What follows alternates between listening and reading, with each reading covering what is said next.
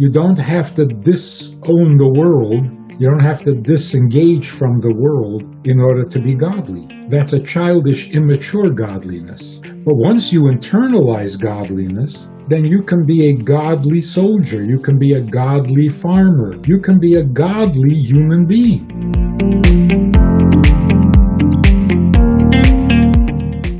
Hello, everybody, and welcome to JTV. Well, we had a fantastic um, sort of reception to the interview we did with Rabbi Manis Friedman just a few weeks ago. So I'm delighted to say that we've got him back on the show to discuss some more topics and hopefully can experience some paradigm shifts in other areas of Judaism that I felt I personally experienced in such an enormous way on the previous interview that we did with him. So, Rabbi Manis Friedman, thank you so much again for making the time to be with us here on JTV. Um, and if you're up for it, let's just dive straight into some uh, some questions. So, the the first thing that I wanted to well, the thing that I wanted to do today was to talk about some of the big themes and stories that occur in the Torah, the five books of Moses, and talk about some of the misconceptions that people have about them because I really think they, they, they can do so much damage um, and in some ways can be a real Chilul Hashem where people misinterpret the kind of God, who, we believe God to be.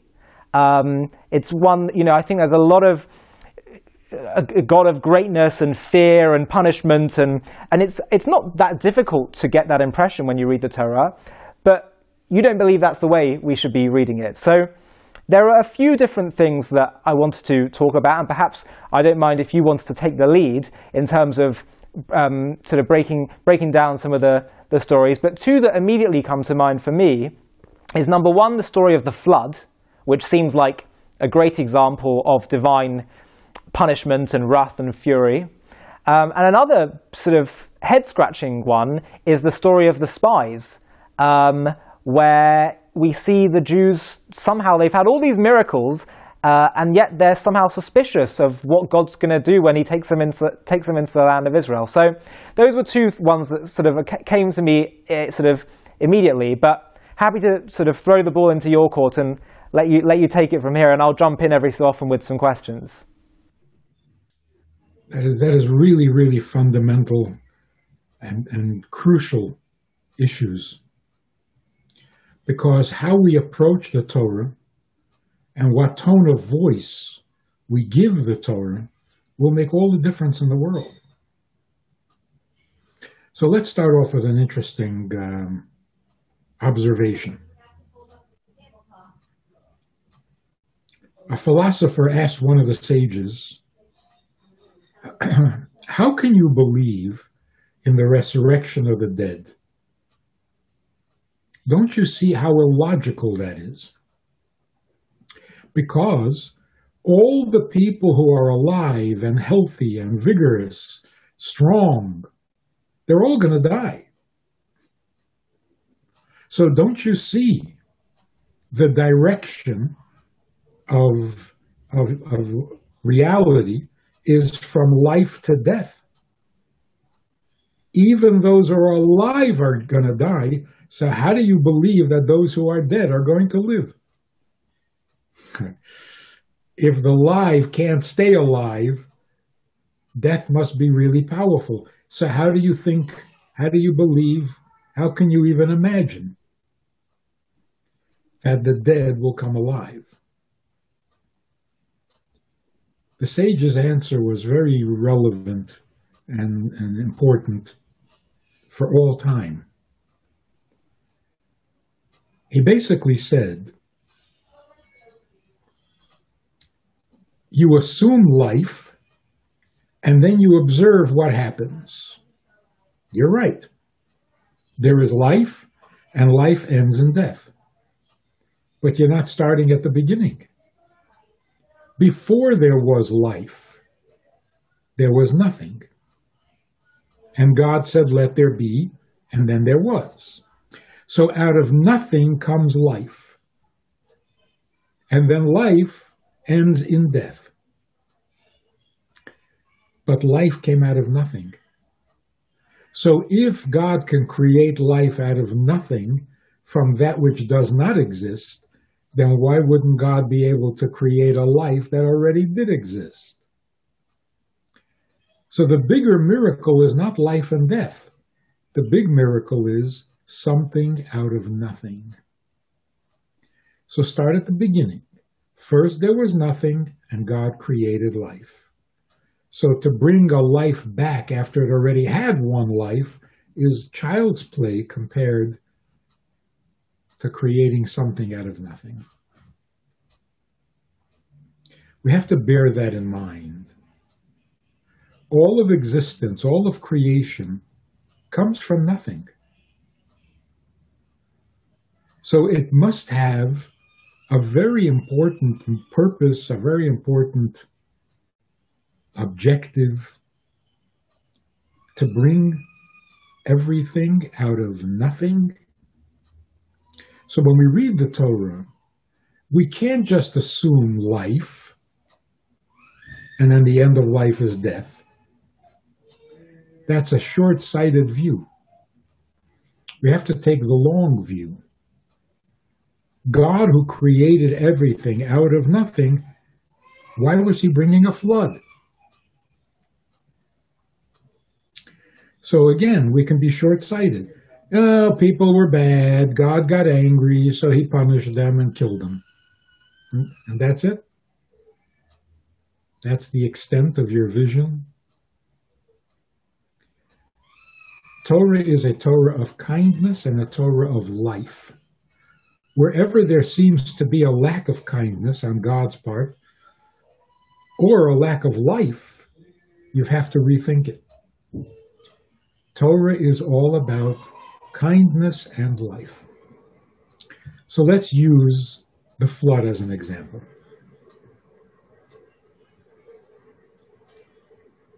The impression we get from the Torah, superficially, is that God is always angry, He's always judging us, and we're never good enough. And as a vengeful punishment, God kills people. He smites them down with lightning bolts and all sorts of stuff. That, that's absurd. Let's look at it a little differently. This is God's world, God's creation. In the beginning, God created heaven and earth. We are guests. We are invited into this world that God created.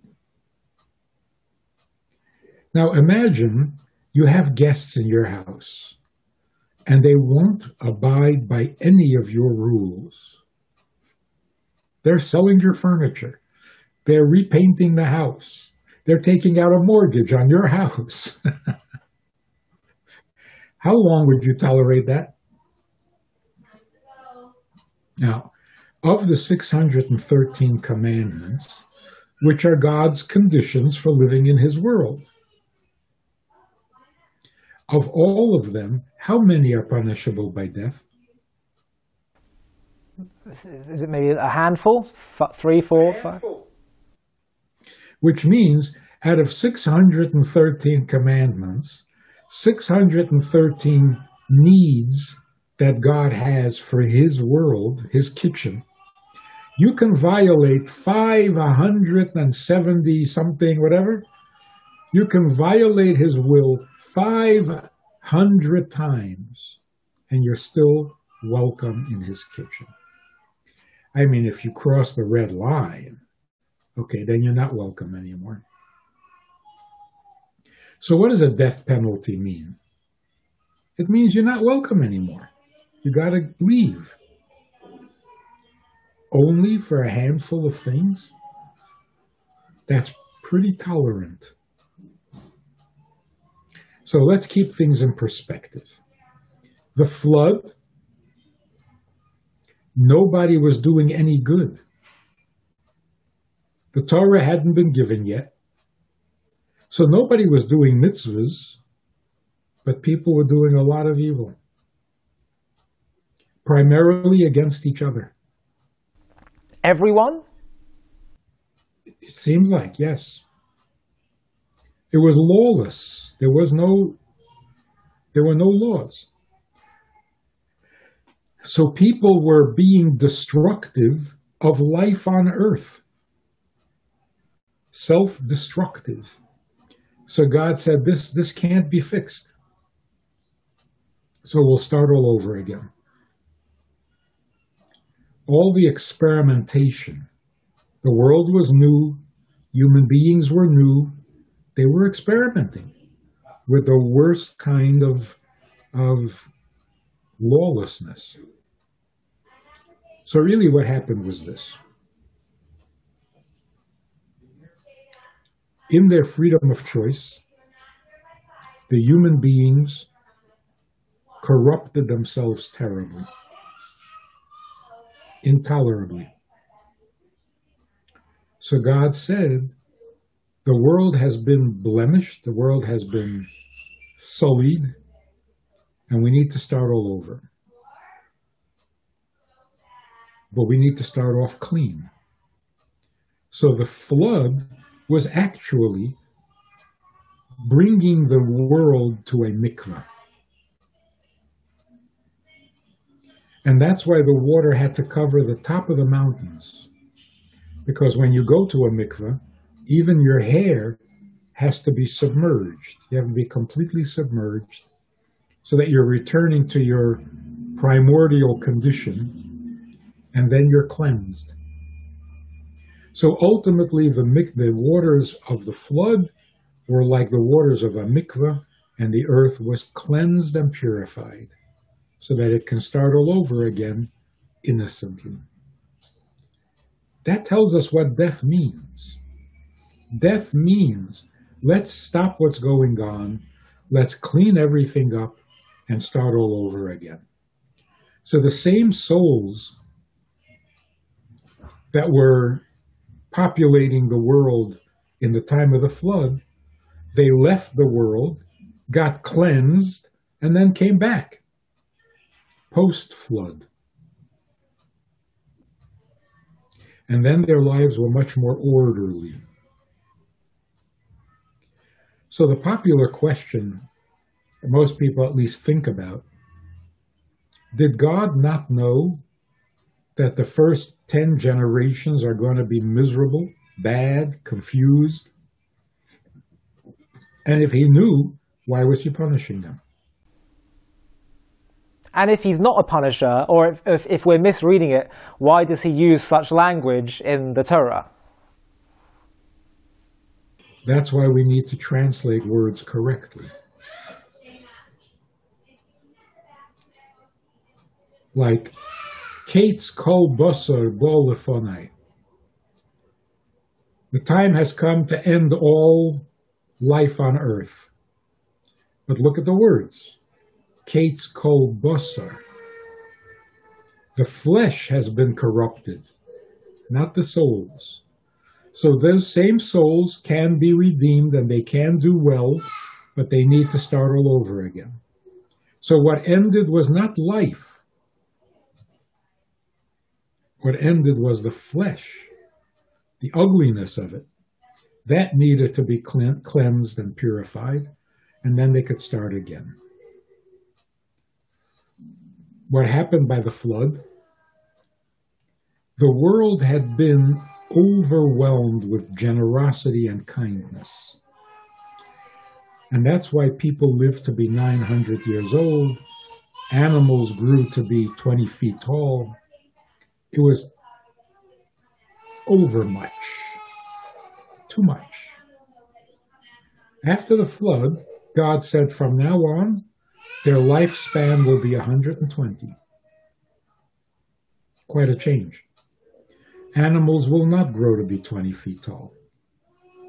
Vegetables will not be huge. So the world kind of settled down into what we now know is the norm. To live beyond 120 is an exception.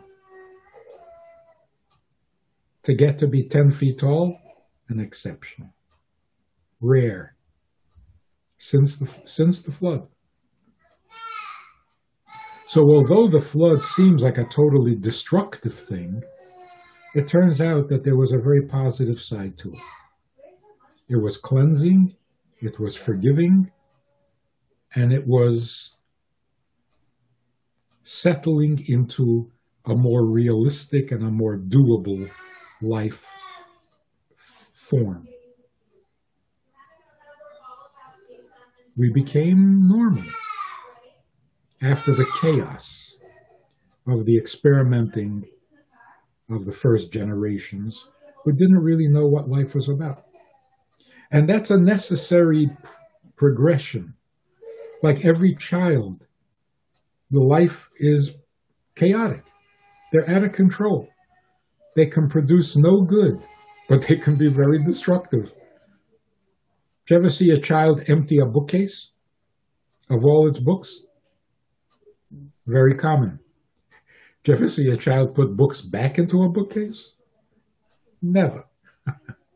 Because they're going through their chaos stage, which is a necessary part of growing up.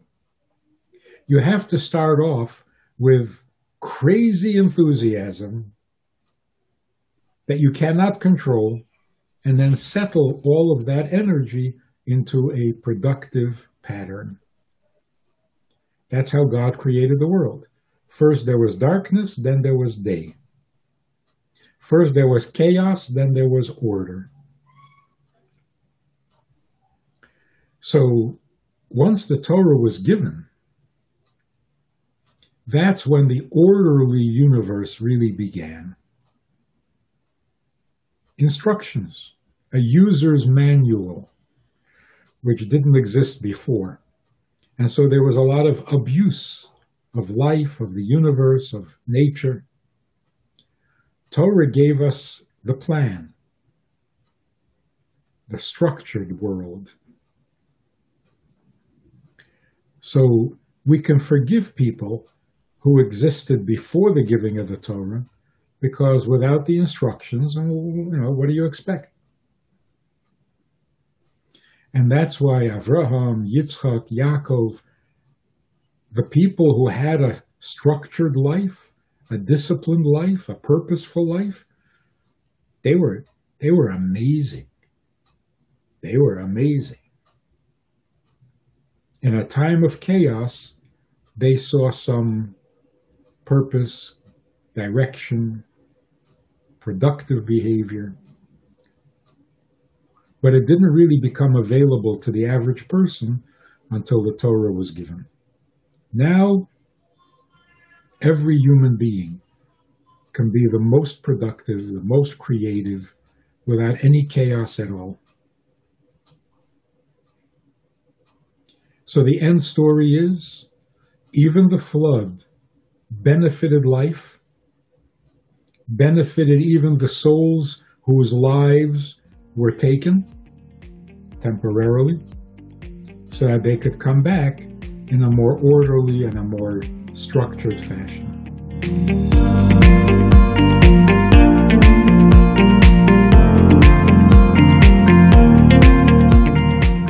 The Spies, again, an incredible story. And as you pointed out, it needs commentary. How can people who see the 10 plagues, who cross the ocean on dry land, who hear God speak from the top of the mountain, food falls from heaven. What do you mean they all of a sudden didn't believe in God? What, what, what? That doesn't make any sense whatsoever. Or didn't trust him perhaps. Right. That well, doesn't make sense. Right. So here's the rest of the story.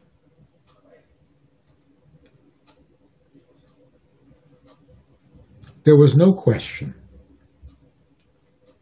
The spies trusted God to perform miracles endlessly, and no miracle is too difficult. What happened was Moshe says to the people, We are about to enter the promised land. We need to send spies.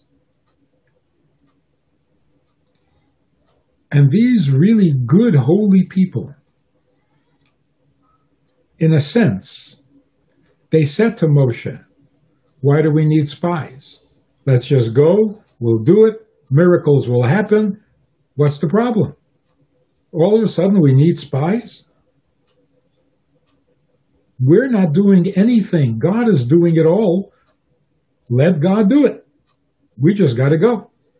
So let's go, and God will give us the land miraculously. And Moshe said, No. Coming into the land means we have to take responsibility. The age of miracles is over. We got to go into the land. We have to settle the land. We have to become farmers. We have to become soldiers. We got to become a people with a land. And that does not happen miraculously. That you need to do. The spies then said, wait, wait, if it's not going to be miraculous, then we can't do it. We can trust God to do it like He's done everything else. We're going to do it? I don't think we can do it. So let's not go. Let's stay here and continue to rely on God's miracles. That was their mistake. But did they think that was what God wanted, that for them to resist? Yes. It's like don't like, like a loving couple saying like they don't they don't want to let go before they have to you know he has to go out to war or something. Yes. Like children, they felt no no let's stay with daddy and daddy will take care of us. But daddy wanted them to grow up and become independent and take some responsibility. And they said, We're not ready for that. And they were right. They were not ready. The next generation, they were ready. So the generation that left Egypt were really not ready. And so they continued to live a spiritual life for the 40 years in the desert until they all passed away. Their children were a little more down to earth, and they were ready to go into uh, into the land. It wasn't. Is what the spies actually said. Right. They said the land eats up its inhabitants, which means if we go into Israel and try to depend on our own ability, it's going to eat us up. We'll have no time for God. We'll have no time for, for holiness. We'll have no time for, for spirituality. We will be consumed, eaten up by the daily responsibilities, and we will become like everybody else. The two good guys, they said, it's a piece of cake.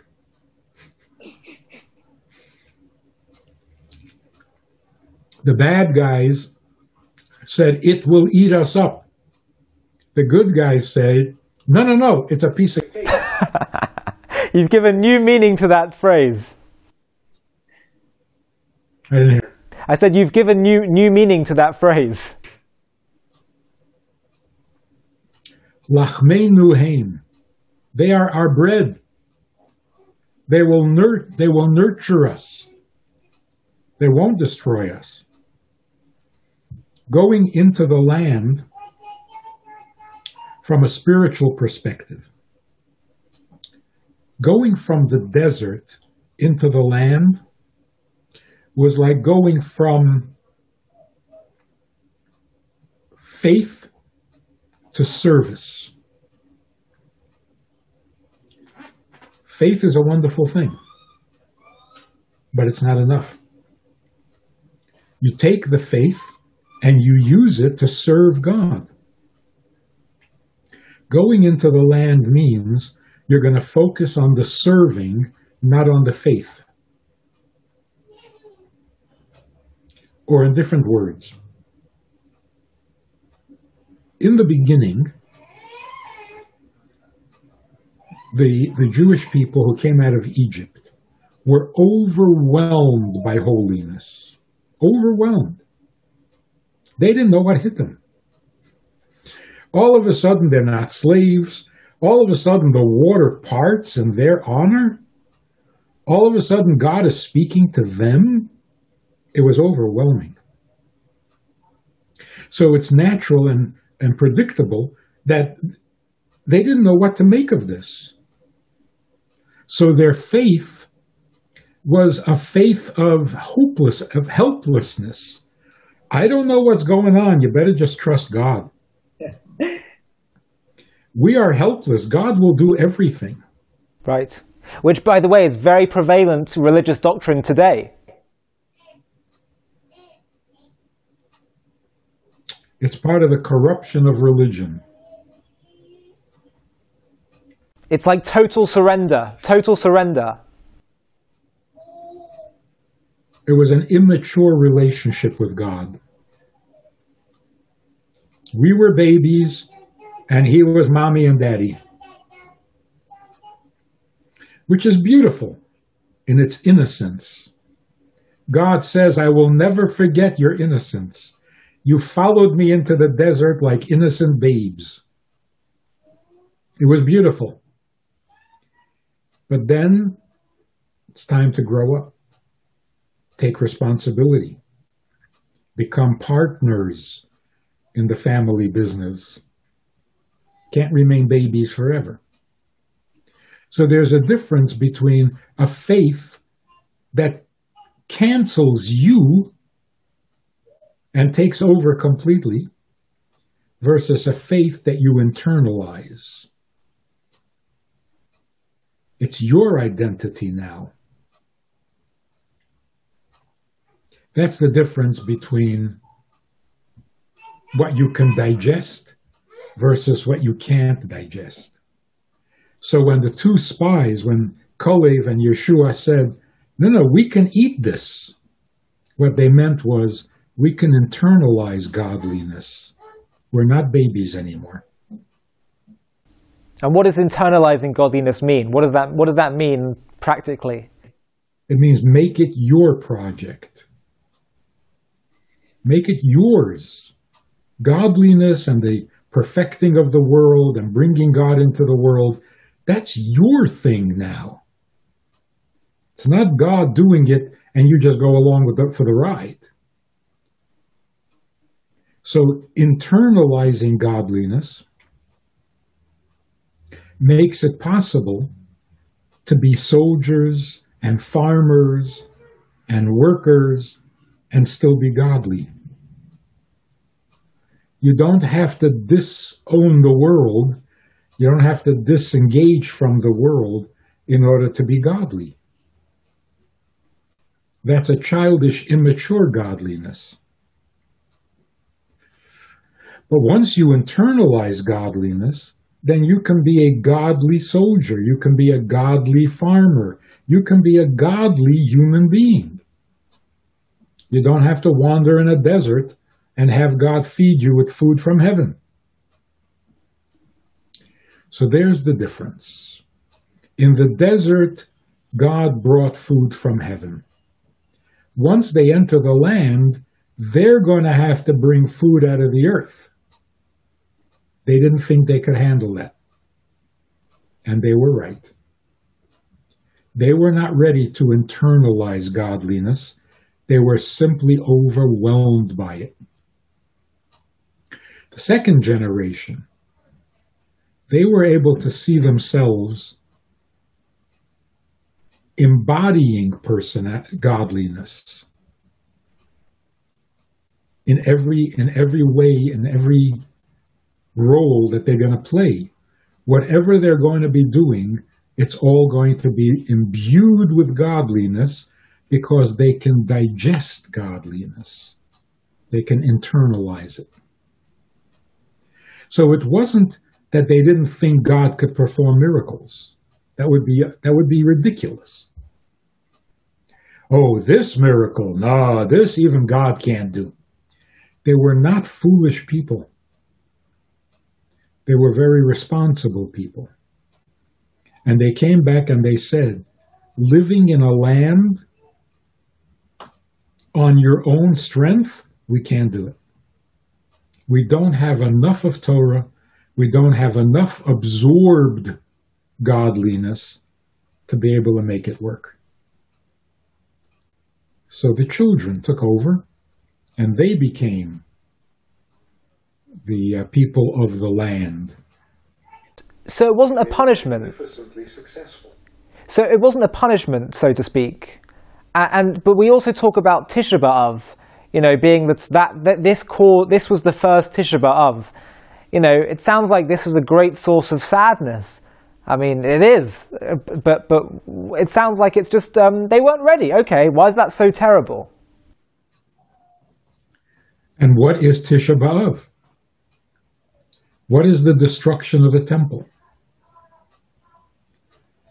On a much more sophisticated level, living in Israel with a temple, with a Beit HaMikdash, with prophets running around speaking in God's voice, that became a little bit like the desert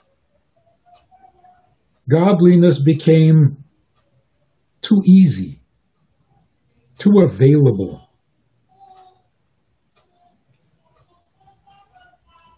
Could you be a Jew if you didn't have a temple? Could you serve God without prophets reminding you every day? Could you go to a land that is not a holy land and be holy there? That was the next challenge. So the similarity between the desert and, and Israel was that it was still too easy. It was still godliness coming from heaven, from the temple, from the prophet, from the holiness of the land. So, yes, it was a big advancement, but it still had that flavor. Godliness was limited. It could exist only in the Holy Land. Outside the Holy Land, there would be no godliness. Galut would eat us up, and it would be the end of godliness. So God said, No, there is no end to godliness. So I'm going to take away the temple. I'm going to scatter you all over the world, and you're going to make the rest of the world a holy land. Wow. And it will not be the end. It will be the real, deep, permanent godliness that is indestructible and independent of land, of temple, of prophets, just Jews and Torah. Can I ask a funny question? But why did he feel the need to scatter us more to the west than the east? I guess the West is unholier, more unholy. why? Why is that? It's it's the bottom part of the of the world. It's the bottom half. But but the the east the eastern side they they seem to be there seems to be much more um, of pe- people who are at, at like they have pra- religious practices that make them at peace. But I don't know where God fits into that equation. It's still easier to be religious in the East because that's where the Torah was given, that's where the Holy Land is. So it's not your own steam. You're carried, at least a little bit, by the holiness of the place. It can be mis- it can be abused. You can turn it into a negative spirituality, but there's definitely a spirituality or a religiosity about the place. Whereas the West, it's all new, bringing godliness to where it doesn't happen by itself. And that's a big accomplishment. So, in all of these instances, you know, we say in the in the davening, we say, because of our sins we were exiled from the land. What sin? Why are we constantly bad mouthing our ancestors? Well, it says that. Sinned and they got punished. They sinned and they got thrown out. They sinned and they. But it says that. It says that in the davening. I know. But how do we explain that? How do we constantly speak lashon hara about about our ancestors? It wasn't me who wrote it. So the word chet, which we translate as sin, is not correct. Avon is sin. Pesha is sin. Chet means imperfection, incomplete. Mipnei chatoenu. It was because of our chet that we were exiled. And that is, we were not complete. We were still relying on a godliness that is given to us rather than the godliness that we ourselves can produce. So we were still a little immature, depending on the Beis Hamikdash, depending on the um, holiness of the environment. What would happen if you take away that environment? How real would godliness be? We needed to show that to the world to ourselves. That without a temple, Judaism is not over. Without being in the Holy Land, we're still the Jewish people and the Torah is still real and true. In fact, it can turn an unholy land into a holy land, which is how we bring Mashiach. So there's always the positive that is right there just beneath the surface. The negative is on the surface because we are negative. And so we immediately assume that God is being negative. he's always disappointed. He's always angry. He's always looking for ways to punish and to. No, no, no. Not the case at all. God is amazed by what the, the what his children have accomplished and will continue to accomplish. There is no disappointment ever. Because that would mean that we're going backwards, and we never go backwards. The world is always moving forward. Sometimes it's in a mysterious way, but we can't lose sight of that. The Torah is always helping to bring more kindness and more life, not punishment and death. We gotta, we gotta remember that. Would you say Moshiach, the concept of the Messiah coming, it, it, the, the, prophets talk about the knowledge of God will, you know, just be completely abundant. Um, I think it's something like like the sea or something like that. And um, my question is, will that be the case because basically there won't be a difference between miracle and nature? In other words, we will just see God everywhere. Is, is that, is that a, a true, a right understanding? Yeah. We will see nature as God's tool, not competition. Right, right. And will it be his. his... Nature and God are are opposite ends and pulling in opposite directions. Nature pulls us down like gravity, and God is trying to drag us up in some spiritual way. And will we ever transcend nature? In, in other words, it sounds like you're saying God will communicate to us through nature. Will we ever transcend nature to have a higher form of communication with God? You won't need a higher form. That's the beauty of it. We won't have to escape nature to get to a higher place. Nature will be the highest place. In other words, the essence of godliness will be in nature, not in heaven. Uh. Earth will become holier than heaven.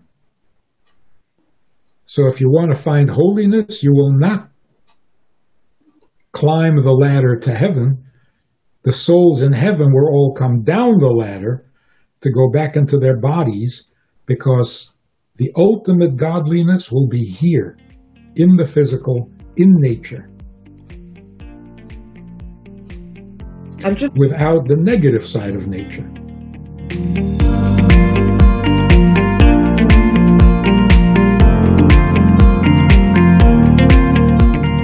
Um, the the the, um, the last thing I'd like to talk to you about for our interview um, today is just going back to what you said in the first interview, which was such a big paradigm shift for me, which was that you said only a creator has needs.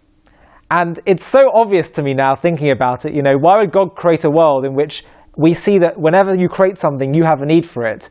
Therefore, it would be intuitive. He would surely make it intuitive that we could intuit that He too has a need in creating us. But um, my, a question I wanted to ask was Is that true on the most fundamental, deepest level? You know, uh, my question of who, you know, it's fascinating to start thinking of God actually being the vulnerable one because and, and dependent on our sort of responding to him for him to become good and not just on his own. But is this just one sort of perspective of God, just as it's also a perspective that God doesn't have any needs? Um, or is this no a fundamental thing? Because there's also some people see, you know, I've been throwing this around with and discussing it with some other people, and they do fear that this is, it's, it's, it's potentially, it could be dangerous in, in it being too one-dimensional. Um, and they say at the deepest level, we can't use any words to describe God. I think personally, the language you're using is the best way I, I've found for myself, at least, of relating to God and having relationship with Him. It doesn't make sense to me how you can have a loving relationship if neither of you complete one another. But I just wanted your thoughts on that. On is it true at the deepest level we can't use any language whatsoever to describe um, God? It's probably true that no matter what we say about God, it's not the whole story. That's probably true because there's more we don't know than what we do know. But what we do know is important. The highest thing we know about God is his need. That is the highest, the most primordial. The reason for it is very simple. God created the world out of nothing. Nothing. So there was nothing there besides Him. And Him decided to create the world. And there was nothing to motivate Him. There was nothing, not even theory. So, what are we left with? We're left with a God who, just by himself, of himself, within himself, decided to create a world. It's not a need, it's his need, because that's all there was, was him. So, whatever motivated God to create the world is essential to him because there was nothing else to motivate him. So, what is it about him that could possibly motivate a creation? His aloneness.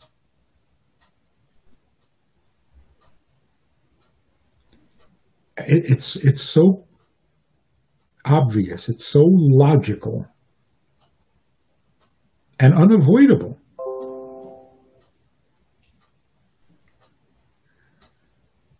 There's, there was nothing else besides him. So, what about him wants to create a world? You can't say kindness, love, those things did not exist. There was just him.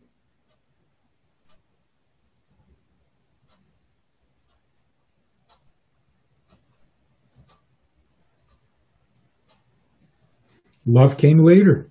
Kindness came later. Royalty, being the king of the world, that came later. Even being a creator came later. The only thing that existed in the beginning is that he was the only thing. Now, if that's not acceptable, you have a motivation for creation. So, what was not acceptable? His exclusivity.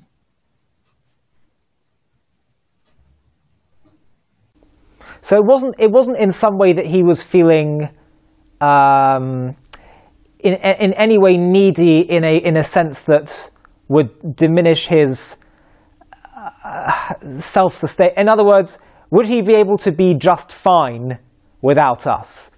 So he's not good without us. He was already eternal. So he couldn't get older, he couldn't get bigger, he couldn't get stronger, he couldn't get smarter. The only thing he could get was smaller. To not be the only one.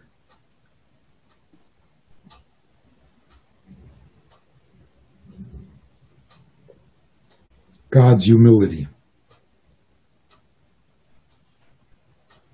Or vulnerability. I have to tell you when I when I discuss your interview with someone to uh, someone that actually teaches me, they said, "Hold on, what you're saying is true, and by the way, we know it's true that whoever wants the relationship more is the one that's more vulnerable." But when I was asking these questions to him, you know, what does it mean to serve God? You know, this idea that God needs us. He said, "Hold on, but that would then bring God down to my level." I thought, "Yep." thus making him lovable.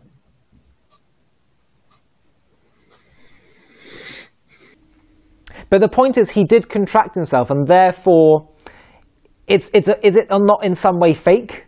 And that's the point that we can't ultimately know him because it's he doesn't he doesn't like we said he's done this in some way for for us, for I don't know, for him, I, it gets into tricky tricky territory. Yeah, it's it's a good it's a good question. Parents who say to their children, "You decide. You're old enough. Make your own decisions." Is that fake? Are they really sincere about that? Yes. Hopefully. Wouldn't they rather control their children's lives? Come on. Hope not. There is a danger there. In human beings, there is the danger that as much as they say they want you to be independent, they only want you to be independent the way they want you to be independent. you know, you can marry anyone you want except that one. So they're still controlling, right? Now, when God gives us independence, it's real. And he suffers from it.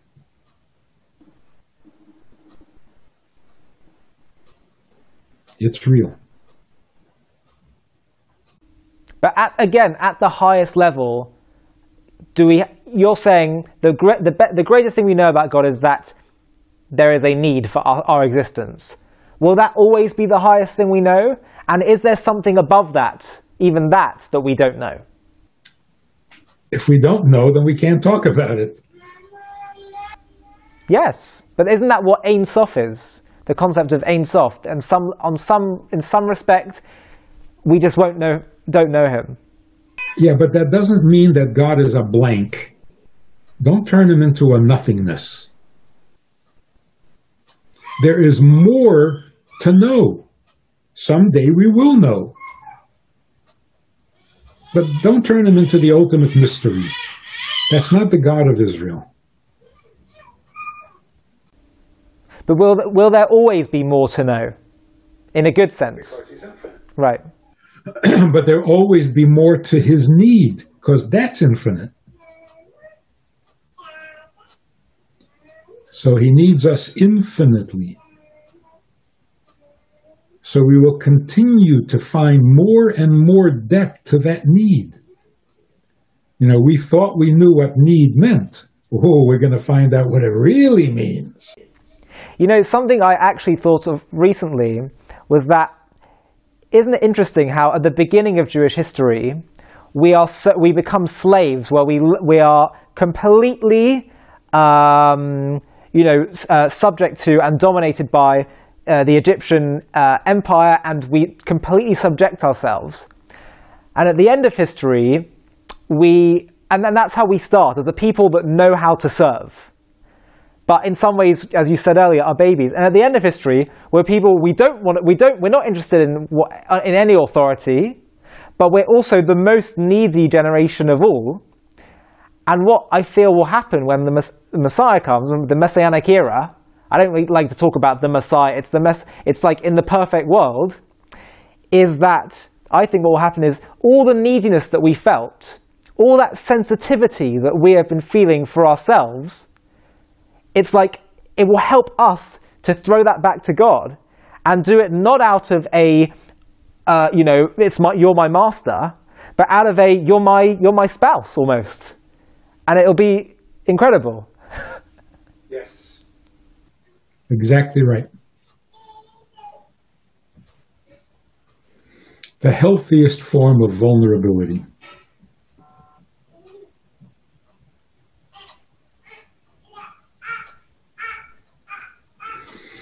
It's been a pleasure. Thank you so much. It really is. And uh, Rabbi, thank you so much for your time, for your insight, uh, your, your um, or- original uh, and unique insight. Um, although perhaps you might uh, contest the word original. Um, but um, it's certainly new things, new to me at least, some of the things you've been saying. Um, I really appreciate your time, and I hope we can continue to have many more conversations, which I know I and so many of our viewers are gaining so much from. Let's do it again. Great, thank you.